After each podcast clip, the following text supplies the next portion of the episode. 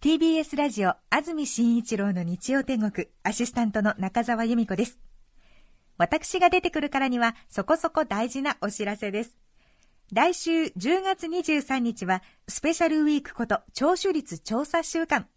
どれだけの人が日曜天国を聞いているかを調査するとても大切な日です。メッセージテーマは女って怖い。ゲストは武士の家計簿でおなじみ歴史学者磯田道文さん。プレゼントは柿の王様シンデレラ大衆。3玉7500円の商品を15名様に。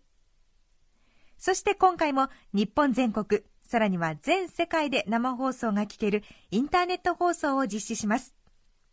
普段は皆まで語れぬポッドキャスト組の皆様も来週はぜひリアルタイムで日曜天国をお楽しみください。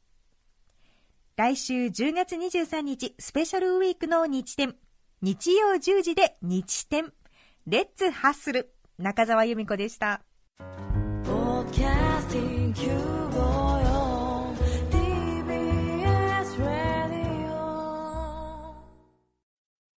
TBS ラジオ、ポッドキャスティングをお聞きの皆さん、こんにちは。安住紳一郎の日曜天国、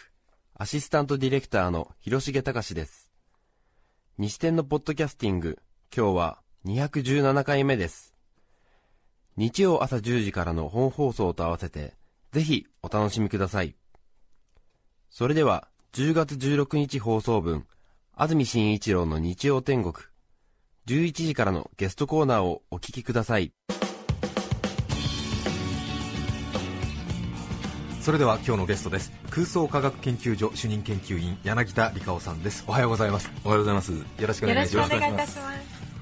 この番組は2回目の出演ということになりまして、ね、前回はちょうど去年の10月ですから1年ぶりとい。うことになります、はい、柳田理香夫さんといえば空想科学読本シリーズでおなじみで本屋にもねたくさん売ってますもんね、はい、えー、おかげさまで、はい、読んでいただいてます。すごいですよね、はい、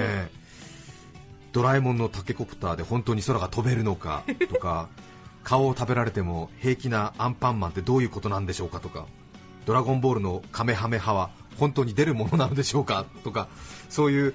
テレビや映画、アニメの、はい、そのフィクションのものを実際の科学で検証してみると、こうなるんだよということを。そうですね、えー、やっぱりあのものすごくあの難しいことをやっていたり、あるいはもう信じられないほど大量のエネルギーを消費していたり、はい、そういう結論が出てきますね。そうですよね、はい、本当にさまざまな子供たちの夢を打ち砕くというか、そうですね、えー、まあ、あの僕としてはそれをやってるつもりはないんですけども、でもまあやっぱりあの夢を壊してんじゃないのかっておっしゃる方たくさんいらっしゃいますね。でもやっぱりそのアプローチの仕方と科学の裏付けが面白いということで、はい、そうですよね。やっぱりあの自分が考えたこともない考え方に出会えたって言って喜んでいただけるケースもあります。そうですよね。はい、そうですよね。えー、えー、もう一度そのキャラクターが身近に感じたりします。うん、はい。私すごい印象が残ってるのはあのサザエさんのエンディングで、はい、サザエさん一家がこうちっちゃな山小屋みたいなところにこう最後駆け足で入っていって、はい、でちょっと小屋がこうたわむんですよね、ええ。伸びたり縮んだりそうですよね、はい、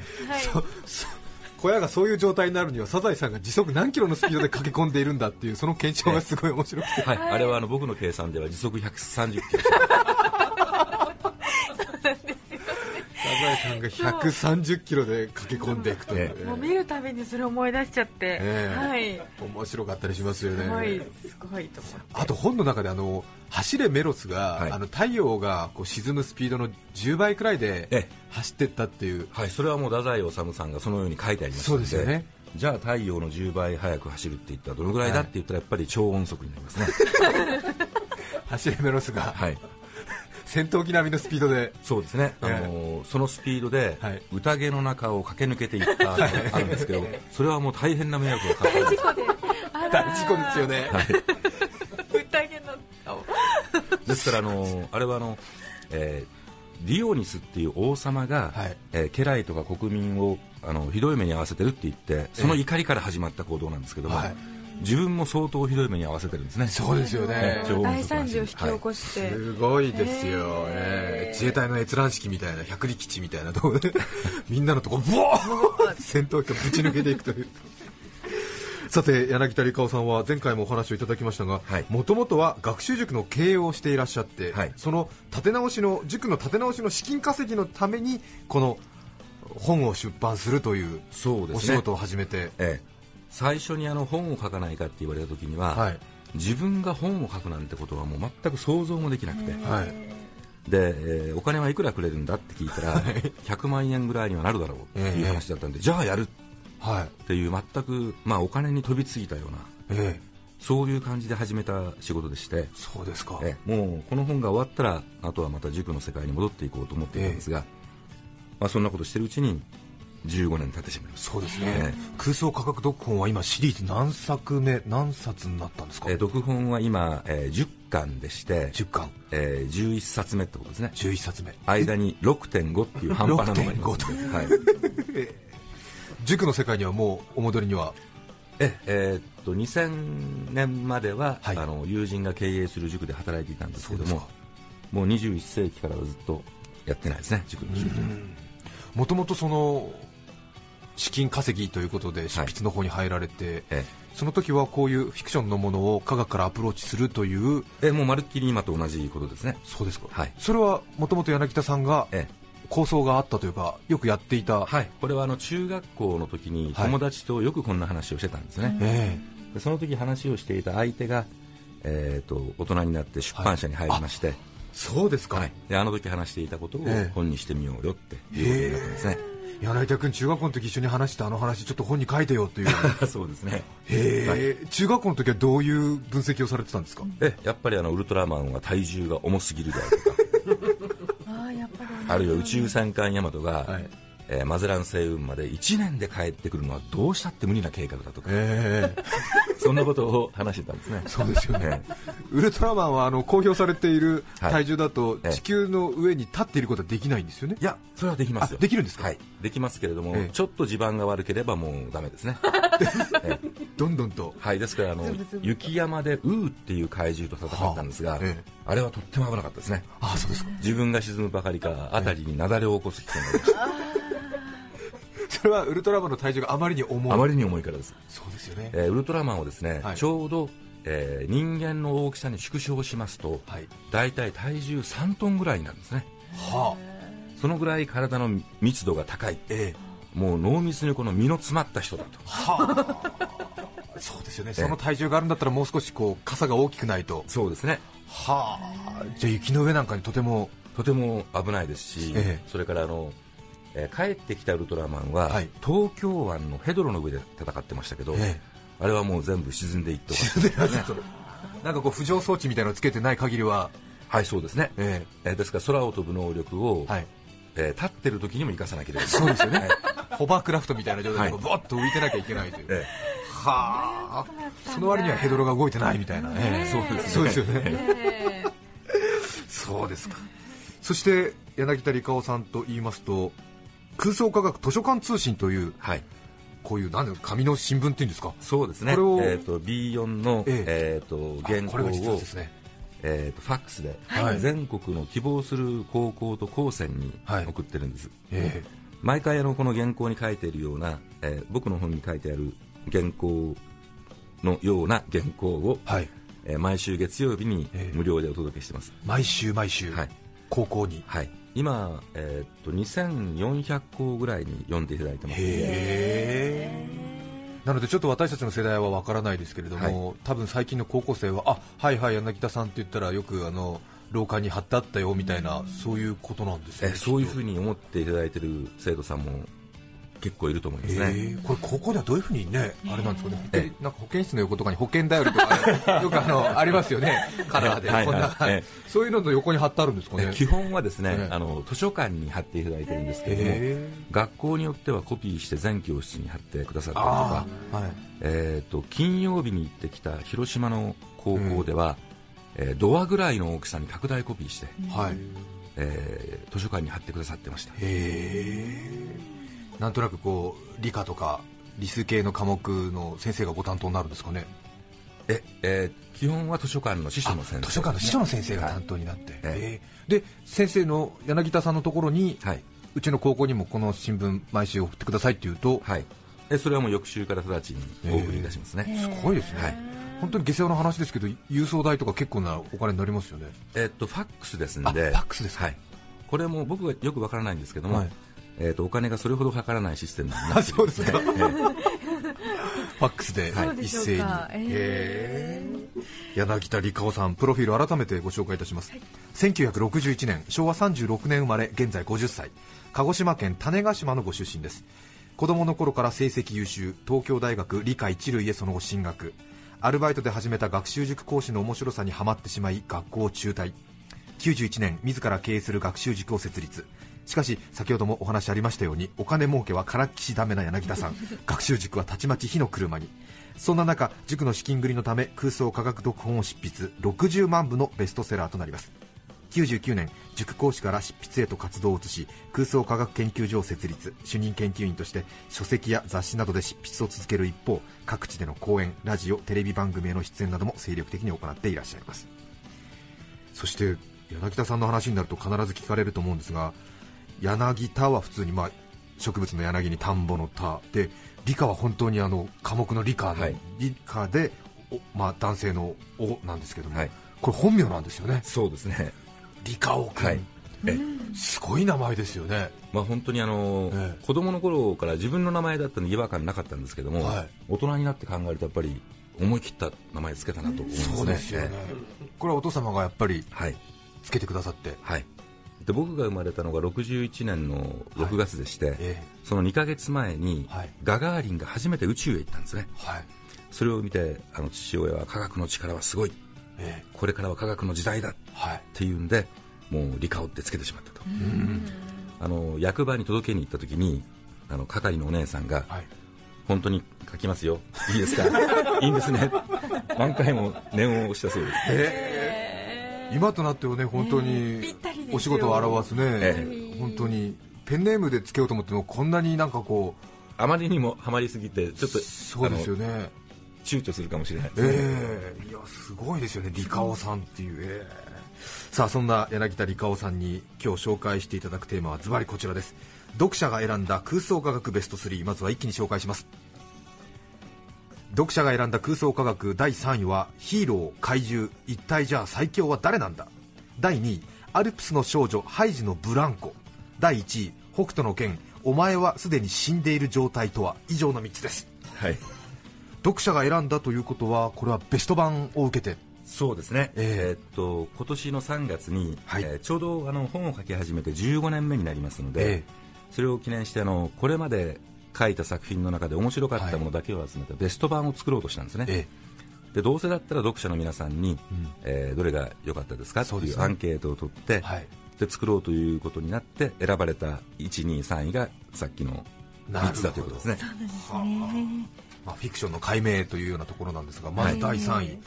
ヒーロー怪獣。確かにねたくさんありますがじゃあ最強は誰なんだ？柳田さんの検証で明らかにしてくれということですよね。一体誰になるんですか、はい、これはですねあの、えーと、作品中のやってることというよりも、はい、えー、ヒーロー怪獣を紹介する文章って図鑑なんかによく書いてありますよね、はい、鉄腕アトムは10万馬力と。か、はいはい、それからあのブラックキングっていう怪獣は10万トンタンカーを持ち上げるとか、はあ、ブラックキングは何に出てくるんですか？帰ってきたウルトラマンに出てきた。ウルトラマンの怪獣で、はい、間違いない30トンのタンカーを持ち上げる。30トンのタンカーを持ち上げる、はい、はあまあこれ実はすごいことでして、はい、ブラックキングって身長が60メートルぐらいなんですね、はい、それに対してタンカーの30万トンになりますと、はい、やっぱり400メートルぐらいになりますんで、ええ、タンカー自体が、はい、はい、ですから自分より何倍もでっかいものを持ち上げてるっていう、はあ、まあ、そんな大きな自慢なんですけども、え、しかしその10万馬力と30万トンの力どっちが強いかって言ったら、うん、科学的に比べることはできないんですね。あそうなんですか？もう単位が違いますので、はい、単位が違うということは別の概念ですから、はあ、例えば、えー、1メートルの1メートルと1トンはどっちがすごいかあなるほど。って言われても答えられないのと同じことなんですね。馬力ってのは？え馬力ってのは1秒間に出すエネルギーのことです、なるほど。あの力じゃないですね、えー、仕事率とか言うんですよあそうです仕事率、はい、そうね、ホースパワー。比べられないので。比べられないんで、えー、ですから何とかでもあの比べる方法はないんだろうか、はい、つまり比べることがでできないからもう比べるのをやめますって言うんだったら全然つまんない、うん、そうですね。ちょっと空想科学研究所の名前にかけて。そうですね、えー、なんとかして比べられるかっていうふうにもう思い悩んだわけですね、でそうしながらあの一生懸命怪獣図鑑等を調べていきますと、はい、すごい技術にぶつかったんです。ゴジラの尻尾はジャイアント馬場の5万倍の力ラドンのチョップはジャイアント馬場の2万倍。他にもあるんですよ、ええ、大砲の突っ張りの何倍だとか、はい、沢村忠のキックの何倍とか そういうような表現ってあったんですね、え、当時プロレスが人気なんで多分そう書いた方が子供たちの食いつきがいいだろうと、はいはいはい、はあ、でもこれで、もう本当にあの脳天に雷が落ちたような気がしました、はい、ですから現実に存在する誰かを基準にして、ええ、その何倍の強さかというのを比べればなるほど。単位が違ってても比較できるじゃないか、はあ、そう考えて、ええ、ジャイアント馬場を基準にすることにした。んですねジャイアント馬場さんと比べてどうなんだという記述を探しに探して、えで僕もあの、はい、えー、っとえー、プロレス好きでしたんで、はい、ジャイアント馬場さんの、えー、やってきたことって知ってるわけですね、はい、若い頃は120キロのバーベルを持ち上げて稽古してたんです。よはあそうですか。ええ。力が、ね、力はまず120キロってことですね、えー、はい。それから馬場さんの身長で上まで持ち上げるっていうとエネルギーも分かります、あなるほど、はい、はい、で同じその持ち上げるっていう動作を例えば2秒でやったとすると、はい、そこから仕事率つまり馬力も出てくるわけですね。この120キロのものを何センチ上に何秒で上げたかということで仕事率も測れるそうです、はい、ですから力の120キロ、はい、それからエネルギーのエネルギーの正式な単位はジュールっていうんですけども、はい、3300ジュール、は120キロのものを2メートル50センチぐらい持ち上げるとですね、はい、それから馬力は2.2馬力。2.2馬力、はい、これをすべて1ジャイアント馬場という単位にしよう。単位を作ったんですね、はい、でもあの正式な場じゃない時は、はい、ジャバと略称しても良いことにしよう。ジャイアント馬場を縮めて、はい、ジャバ、はい、1ジャバとするわけですよ そうですね。そうやってやっていきますとあの、はい、一番強いというと、その肉体だけのパワーで言うならば、ナンバーワンはウルトラマンに出てきた、はい、潮吹き怪獣ガマクジラでした。ガマクジラ、はい、この人はですね、マッハ2で泳ぐんですよ、ええ、すごいですね。これはでもものすごいことでして、え、ウルトラマンはマッハ5で飛ぶじゃないですか、はい、マッハっていうのは音の速さの何倍かってことなんですよ、で空気中の音の速さは秒速340メートルですから、はあ、マッハ5って言ったら秒速1.7キロなんですね、はあ、ところが水中の音速っていうのは秒速1500メートルですから、はあ、ガマクジラのマッハ2っていうのは秒速3キロなんです、はあ、つまりガマクジラはウルトラマンが飛ぶのよりも速く泳ぐ水中水中を。この抵抗の大きな水中を。これはつぶやつぶらやプロちょっとね設定間違ってなくて それをあのまともに計算しますと、はい、850億ジャバ。850億ジャバ、はい。つまり、えー、全人類がジャイアント馬場になったとすると、ええ、およそ70億ジャバ、ね、そうですね。70億人世界の人口、はい、ええそれの、ええ。ー、12倍も強いのが ガマクジラである。そんなのはね地球防衛軍どう考えても防衛無理だよ。いや難しいですね。ね。はい。はあ。じゃあガマウルトラマン出てくるガマクジラがもしかすると最強。え肉体だけで言えば。肉体だけで言えば。だから炎とか火の玉とかの武器まで入れると、やっぱりえゼットンなんですね。ゼットンが、はい、は宇宙恐竜ゼットンは口から火の玉を吐くんですけど、えその火の玉の温度が1兆度なんですよ。1兆度。はい、えー、その1兆度の火の玉で科学特捜隊のビルの窓ガラス割ったりしてたんですけども、はい、とてもとてもそんなもんじゃないですね。1兆度なんて言ったら、うん、まずあの1兆度の火の玉を吐きますと、はい、直径が1メートルと仮定した場合、はい、地球は一瞬で蒸発します、太陽も、はい、えー、その火の玉の熱を受けて、はい、あの爆発しますね。あそんなものを地球上で1兆度の火の玉を測れた日にはもうたまったもんじゃないです。太陽系自体がなくなっちゃうはいそうですね。はそれからあの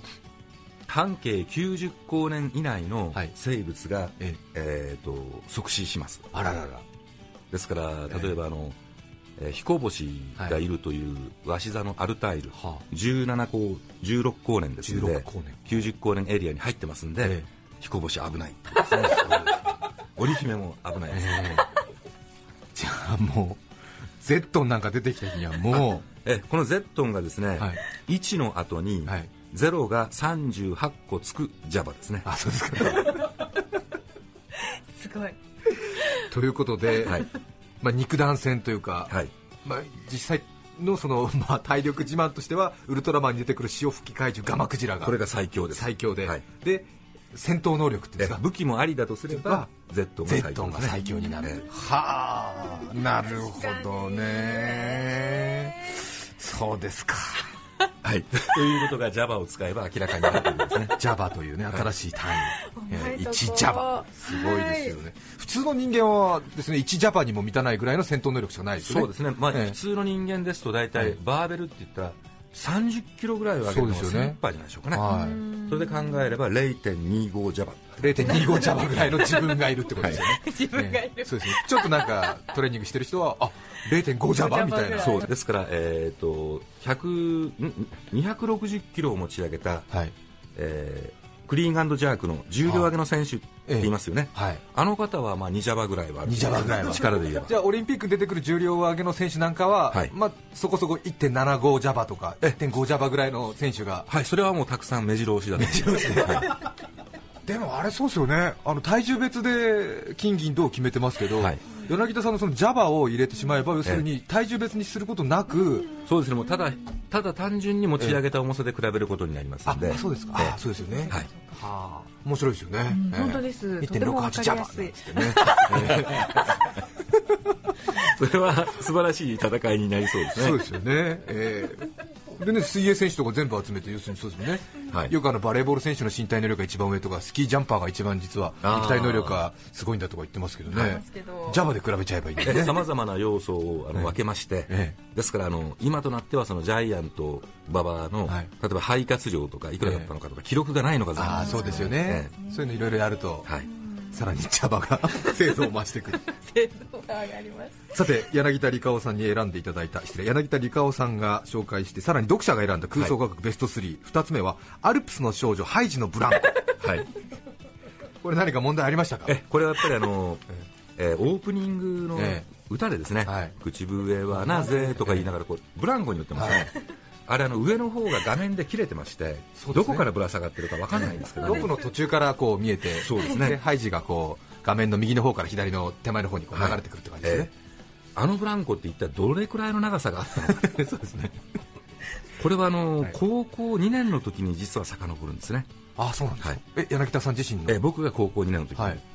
あのアルツの少女ハイジっていうのは僕が小5か小6の時にやったアニメなんですけど、はいえーその時からずっと不思議だったわけですよ、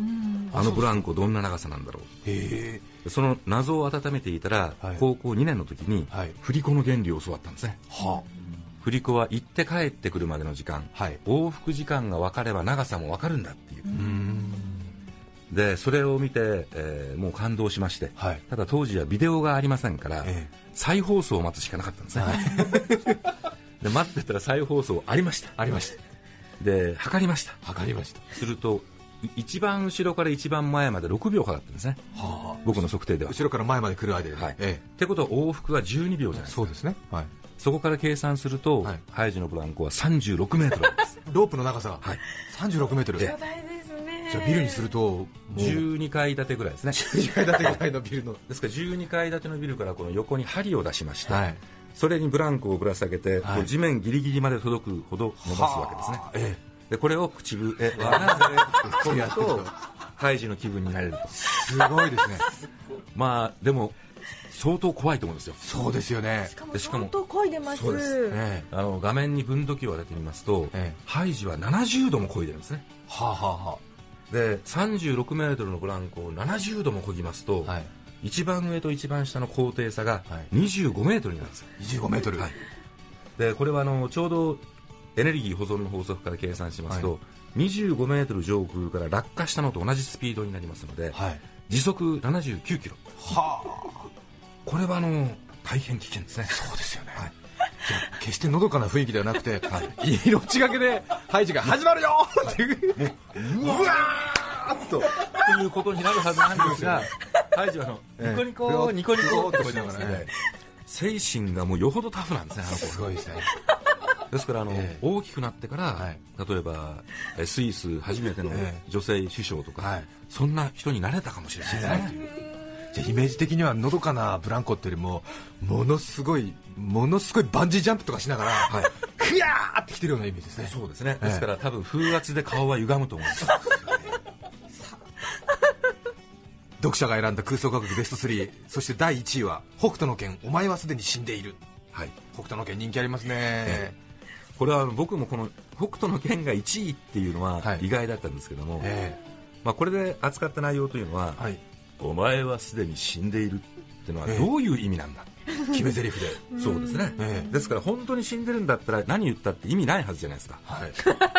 戦いのその終盤に、えでお前はすでに死んでるっていうのを言う相手っていうのはまだ死んでないんですよね。はい。そうですね。えって思うわけです。はい。えですから、まあ、確かに3秒後とかに「ええ。安倍氏」とか言ってはい。体が爆発するんですけれども、でもあのそれはあのもうすぐ死ぬって意味ですね、えはい。もうすぐ死ぬとすでに死んでいるは違うはずだ。は一体どういうことなんだろうと思って考えに考えていたんですけども、はい。実は自然界にもそっくりな現象があることが分かったんですね。えはあ。何でしょうか？はい。それはですね、えー純粋な水をはい。ゆっくりゆっくりゆっくり冷やしていきますと、普通水って0度になったら凍るんですが、ゆっくりゆっくりですと0度より下がっても凍らないっていう現象があるんですね。あありますね、はい。あのサイダーとか上手に冷凍しておくとえ液体なんですけどコップに注ぐ間際になって凍り始めるっていう、そういうことがありますね、ええ。はい。それは要するに0度以下だと凍って当然なんですが、はい。でも凍らなくてもなんとか危ういバランスを保っていられるっていう状況があるわけですね、はい、これはあの過去の蚊に冷却と書きまして、はい、冷却と言います、うん、冷却しすぎってことですね、はい、それは刺激を与えますと、たちまち本来の氷の姿になるんで、はい、今泉さんおっしゃったようにコップに注ぐとパリパリ凍るとか、うんね、えあるいはあの箸でかき混ぜると凍るとか。そういうことになるわけですね。それを売りにしているあの氷結紙とかありますよね。ありますお酒。えー、えーえーえーですからこの「お前はすでに死んでいる」ってのも、ええそういうことなんじゃないか。カレー客と一緒だった、はい。はあ。ですからもう過死亡っていうんですか。本当は死んでるはずなのに、え危ういバランスでなぜか生きてるに過ぎないのだ。なるほど、ですから、え何か刺激を与えるとえはい。ひでぶになっちゃうわけですね。なるほど、ですからその刺激とは何かっていうと、えケンシロウが「お前はすでに死んでいる」っていうと必ずあの悪人たちははい「何?」とか、えふざけるな」とか言ってる途中で安倍晋バシッえええジエンドになるわけですね、ええ。ですからそこで喋るのが刺激になってるんです。よ ああケンシロウに「お前はもうすでに死んでいる」って言われたら絶対に返事しちゃダメです。ねそうですね、なんかの刺激でええそれこそデスの状態に入っちゃうからそうです。そうかそうか。やばいと。はい、これはいかんと思って、えあの過冷却の状態になった水も、はい。しばらく経てば温度が上がって元に戻るわけですんで、ええはい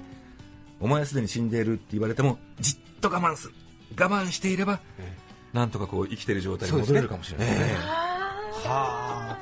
なるほど。じゃあ逆に考えると、はい。お前はすでに死んでいるって挑発をして、最後の刺激を自ら促しているという。そうですね。ですはあからまああのこの人が命を落としたのは自分のせいじゃない、そうですね。自分のせいじゃないんだ、ええ自分が喋るから悪いんだって言ってちょっと罪の意識を軽くしてるのかもしれないですね。ね、ええ最後のスイッチは自分で押してるんだぞという。そうですね。はあなるほどね。じゃあケンシロウにお前はもうすでに死んでるって言われても、はい。しばらく待つんですね。そうですね。ダメージが元に戻るまで、はい、多分そこで何も返事しないと、ケンシロウもどうしてもこの刺激を与えようとして、そうですよね。お前、本当は弱いんだろうとか、そうですよね。いろいろ挑発していくということになるのかそうやっていろいろ挑発、どんな悔しくても黙ってないといけないですね。わかりました。一曲お聴きいただきます横浜市ドイツ語を忘れたドイツ人さんからいただきましたありがとうございます増田聖子さんで風立ちぬお聴きくださいどうぞ10月16日放送分、安住紳一郎の日曜天国、ゲストコーナーをお聞きいただきました。著作権使用許諾申請をしていないため、リクエスト曲は配信することができません。それでは今日はこの辺で失礼します。安住紳一郎のポッドキャスト天国。荒川にアザラシのアラちゃんが出現し注目を集めています。しかしここ数日は消息不明。アラちゃん不在で荒川静香。その注目度は金メダル。954TBS ラジオです。